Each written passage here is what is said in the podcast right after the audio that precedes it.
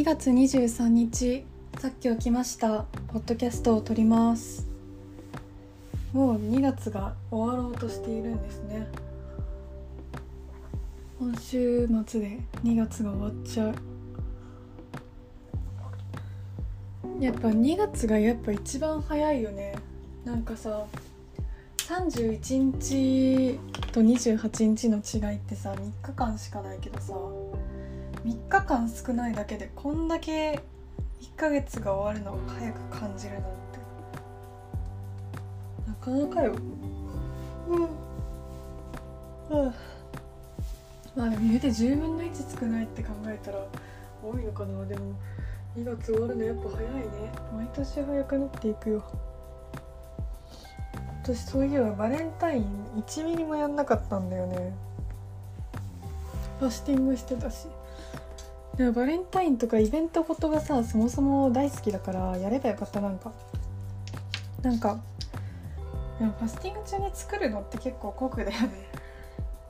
ファスティング中まあ作ってもよかったかも。なんかでも人に会う予定があれば作ってたかもしれないけど人に会わなかったからさ作んなかった。何も。でも今年あげたりもらったりしてないな。なんか買買ってでも誰かとバレンタイン交換すればよかった。去年友達が1人くれてやったってなったけど今年なんかゼロってなんかまあバレンタイン男の子がもらう日だけどさ友チョコ約束すればよかった誰かと。なんかいいチョコレートをさ去年とか自分用に買ってた買ってなんか小さい箱とかを買ってちょっとずつちびちび食べて喜んでたんだけど今年それもやってないから自分チョコやればよかった。ああ。もう終わってだいぶ経つけどそういう感じです。でもホワイトデーに近くなったらさまたやるのかなデパ地下みたいな。デパ地下は行きたくないけどさ催し物会場みたいなとこであのチョコレートフェアみたいなやんのかな、まあ、気合はバレンタインの方があるよねやっぱり。いやでもなんかこれちょっとねわだかまりが自分の中であるからもうバレンタインとか関係ないシリーズのいいチョコ4個入りとか買おうかな。今度なんか都会に出たらそれ買おう。もうバレンタインでも何でもないけど自分のちょっと遅れてきたバレンタインを買います。そんな感じです。今年のバレンタインは？ホワイトデー交換ってなんか違うもんな。だから自分用に買うわ。そうしよう。で今日は何の話しようかな。今日はね言語とかの話しようかな。か私は言語が大好きなの言語言語ってやばいってすごいって 中学生高校生ぐらいとかずっと思ってて。なんかねずっと英語が得意なの私は。もうなんか物心ついた時にはもう英語が得意なタイプの人間だったんじゃないかレベルで英語がずっと得意なんだけどもう英語別に帰国子女とかなくじゃなくて普通にあの英才教育的なもう小さい頃からずっと英語ばっかりさせられてたから英語は得意なんですけど英語と日本語の違いをさ考えるともう文化の違いとかその世界をどう捉えているかとか価値観の違いまでも見えてくんだよ。その言語の違いから。だから本当にそれが面白いと思って。でも英語にも方言みたいなのがあるわけじゃん。イギリス英語とかオーストラリア英語とかまあアメリカ大陸の英語とかいろいろあってその中でも方言とかで言い回しが違ったりするとああこの国の人たちはこういう捉え方があるんだとかまあいろいろ見えて面白いんですよ。英語って。だから英語にすごい英語が得意だからそういう言語の違いとかに触れることができて小さい頃から。で今もあのなんだろう英語だけじゃなくて他の言語をちょっとずつ知っていくとその違いが面白いなって思うことが多くて私は第二外国語で大学で韓国語をやったんだけど韓国語も全然でも文化圏はねやっぱ英語と比べると日本に近いなっていう印象はあったけどでそれでもやっぱり違うのよ。なんか授業の影響が大きいからさ韓国は。その言語の使い方とかのさ隅々にあのその授業がところどころ見え隠れする感じとかやっぱ礼儀とか厳しいからさすごいいろいろ礼儀を重んじるような言語の使い方を言語っていうか言葉の使い方をする感じがあってすごいそれも面白いなって思って。なんか私将来の夢っていうか、まあ、夢の一つに多言語話者になることがあって今は日本語と英語しか話せないけどなんかいつかいろんな国に引っ越してその国の言語を習得してもう何カ国語も話せる人になりたいなっていう野望がある私には。だから本当に早く海外に行きたいんだけどね。なかなか行けないご時世で私は苦労しています。なんか高校生ぐらいの時に将来の夢として言ってたのがあのなんだっけ。将来の夢として言ってたのが そうだ海外にいっぱい支社がある会社に勤めて外資系の。でなんかそれこそ私先進先進国しか行けないタイプの人だからあの温室育ちすぎてだから先進国ばっかりに支社がある会社なんか例えば雑誌編集とかね「L」とか「VOGUE」とかに勤務して5年ごとぐらいにその今日移していろんな国で働いてその向こうの言語を習得してで5年ごとに引っ越していくっていうのがすごい高校生ぐらいの時にそれが夢だったの私の。で今でも5年ごとぐらい、まあ、56年ごとでいろんな国を転々としていろんな言葉を話せるようになりたいっていうのは大きくてなんかなんかあんまり日本に思い入れがないわけじゃなくて日本も結構好きではあるんだけどなんかマルチカルチュアルなタイプの人になりたくてあのやっぱり文化ってそこの向こうの合に従入らないと合に従えないわけじゃん。だからその一回カルチャーの中に、まあ、そこで生まれ育つのとそこで5年間生活するのは運命の差だと思うけどそのいろんなカルチャーを自分の中に吸収してそれが絶対に自分の中で肥やしになる確信がどっかにあるから根拠のない自信がね。なんかいろんなカルチャーを吸収し続けたいなっていうのがあってまあで私にとってカルチャーのその一番の根幹が言語だと思ってるからやっぱ言葉とか言語化とかが本当にカルチャーの中で一番根幹になってるコアの部分だと思ってるから5年ぐらいいたらその言語習得できるじゃん。だから5年ぐらいそこにいるとかもいいんじゃないかなって思った。思ってる今でも。だからずっとやりたい。それはもう本当に死ぬまでずっと続けてもいいかなって思う。働き続けて。だから私はフリーランスの仕事をずっとしたいと思ってるしなんか世界的にどこに行っても通用する仕事ができればいいなとは思ってる、まあ、それが翻訳業でもいいしと思うし、まあ、なんかもっと派手なことでもいいとは思うけど、まあ、なんせ私は目立ちたがり屋だからもっと目立ってかっこいい仕事でそういう世界的にいろんなとこに行ける仕事ができたらいいなとは思う。でも今それこそリモートがつながいろんなとこにつなげられる時代だからさあの日本で仕事をずっと続けてあ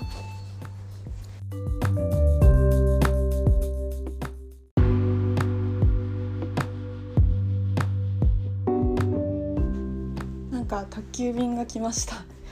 はい。ということで何の話してたんだっけ？でもそうなんか今リモートが発達してるからその日本で仕事を持ったままなんか居を構える場所だけ海外とかもさできるからさそういう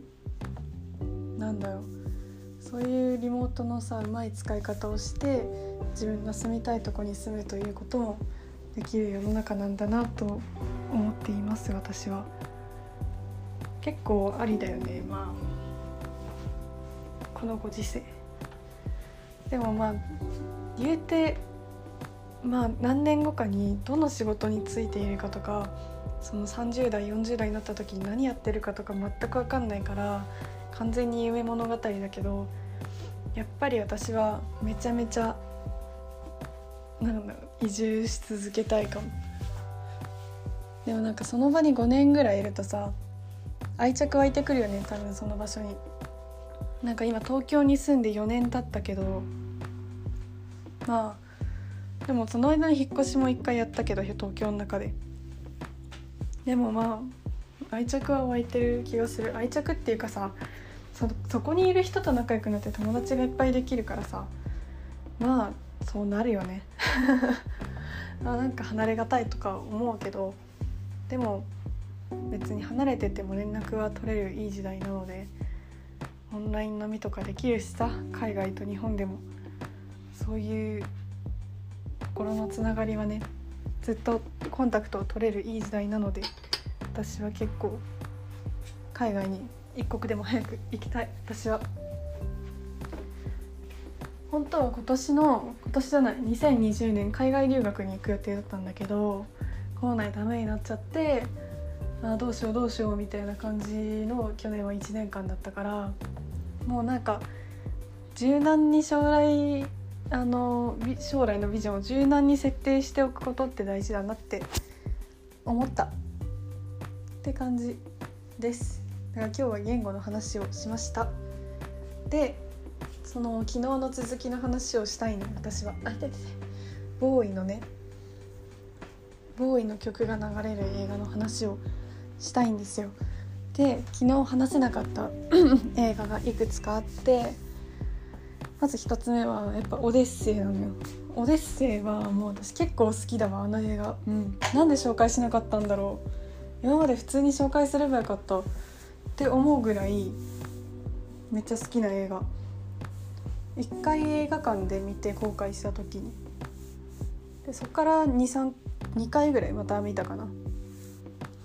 でコロナ禍でも家族と見た。オデッセイ。家族で見るのにいい映画だね。あれは。しかも監督がね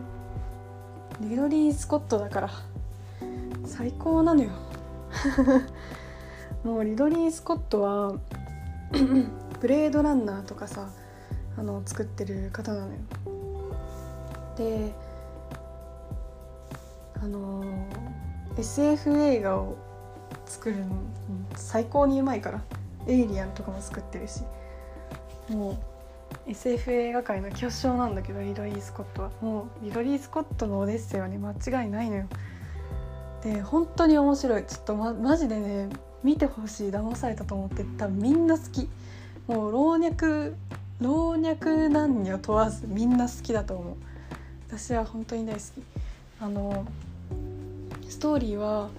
火星調査隊友人の火星調査隊で56人で火星に探査探査に行くんだけどその中でマット・デイモンが演じる主人公が火星に取り残されちゃうんだよね一人。なんかホームアローン火星バージョンみたいな。違うけど。そんな感じ。でその火星で自分がその持ってきた宇宙ポットにあるその素材とかさあの植物食物とかをうまくこう活用したりしてその火星で家庭菜園やったりとか農場やったり水を作ったりとかしてあの頑張って生き延びて地球に帰ろうと頑張るっていうなんとも面白い感じなんだけど。でなんかそう最近思い出したなんか「ドクターストーン」っていうアニメやってて最近。私それ見てるんだけど科学の力でそのゼロからその文明を築き上げるみたいなあの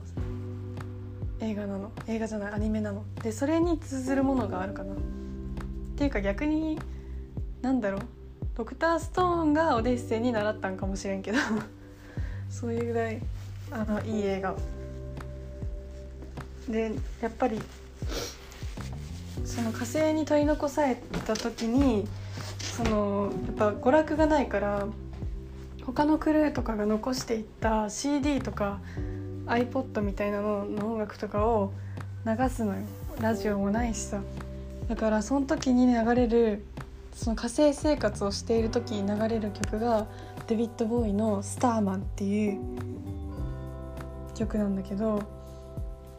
なんかそのなんだろう「スターマン」っていう曲はそれこそ火星とか宇宙人のの曲なの。で本当にいい。本当にいいじゃないけど本当に最高のタイミングで最高の曲が流れるって感じ。でなんかデビッド・ボーイはなんか「Life on Mars」っていう曲があるの。火星での生活っていう。でそれはちょっと暗いからそれは流してなかった。でも「スターマン」が流れるのマジ最高だよ。マジでそのシーンめっちゃいいと思う。あとこの映画はねあのドナルド・クローバーが出てる。あのチャイルディッシュ・ギャンビーが出てる。しかも結構ガチな数学オタク役みたいな感じでじわるみたいな「This is America」見た後にこのドナルド・グローバー見ると結構じわる。って感じ。でそうここでそうねオデッセイの話はここまでにしてあとね「ホットサマーナイツ」っていうティモシー・シャラメが最近出たあの A24 っていう最高の最近もう新進気鋭でもめちゃめちゃ流行ってる配給会社が一緒に作ってる A24 っていう配給会社で配給してるその青春ものの映画「ホットサマーナイツ」っていう映画でな何が流れるの決まってスペースオーディティが流れるんだよデビッド・ボーイの。スペースオーディティもあの急にサビがバーンって開けるサビなんだけどそのサビの瞬間にティモシー・シャラメが気になってる女の子にキスをするみたいな。で後ろ花火バーンみたいなシーンがあってもう一番いい瞬間に一番いい曲を使い使ったって決まったみたいな 気持ちになる。そのシーンがその映画の私的ハイライトかも。その映画自体はね正直そんなに私は面白いとはストーリーは思わなかったけどそのスペースオーディティが流れるシーンは本当に見る価値ある。あとなんだっけ他はあと「ジョジョラビット」も最後にヒーローズ流れてたね。ジョジョラビットのジョジョラビットっていう映画があってジョジョラビットはナチス政権下の男の子の話で男の子がナチスドイツのそのプロパガンダによってもうヒトラー崇拝みたいなハイルヒトラーみたいになってるんだけど近所近所っていうか自分の家にそのユダヤ系の人が転がり込んできて その子と心を通わせるうちにちょっと自分の周りの環境も変わってきたりとかなんだろう自分の中の価値観も変わってきたりとかするっていう結構社会派で難しい背景が裏にあるけど、まあ、映像とかストーリーとかをすごいうまく巧みに演出してあってすっごいいい映画なんだけどそれも今度紹介しますね。で「ジョジョラビット」ラストシーンでもう喉がねボロボロだね。ラストシーンでヒーローズのドイツ語版が流れる。でヒーローズってなんかまあ一種刹那的な喜びを表現してる曲でまあサビの最後の歌詞とかさなんか僕たちはたった一日だけだったけどヒーローに英雄になれたんだっていう歌詞なの。そういう切な的な美しさをはらんだ曲なんだけどそれをドイツ語版で歌ってあって、まあ、残念なことにあの日本語歌詞字幕さっき調べたら出てなかったらしいんだけど本当にあのナチス政権下ですごい小さい男の子ですら自分の周りの環境が大きく変わって混乱の最中にいる男の子の最後のシーンでも刹那的に今を今は美しい時間だっていう終わり方にしたかったのかなってそのヒーローズを聞きながら終わってました私は 泣いちゃったよねあの映画は。っていう感じですね。まあ、ボーイの映画他にも多分山ほどあるのボーイが流れる映画。でもまあとりあえず思いついただけでこれぐらいの方はもっとあるんだと思う。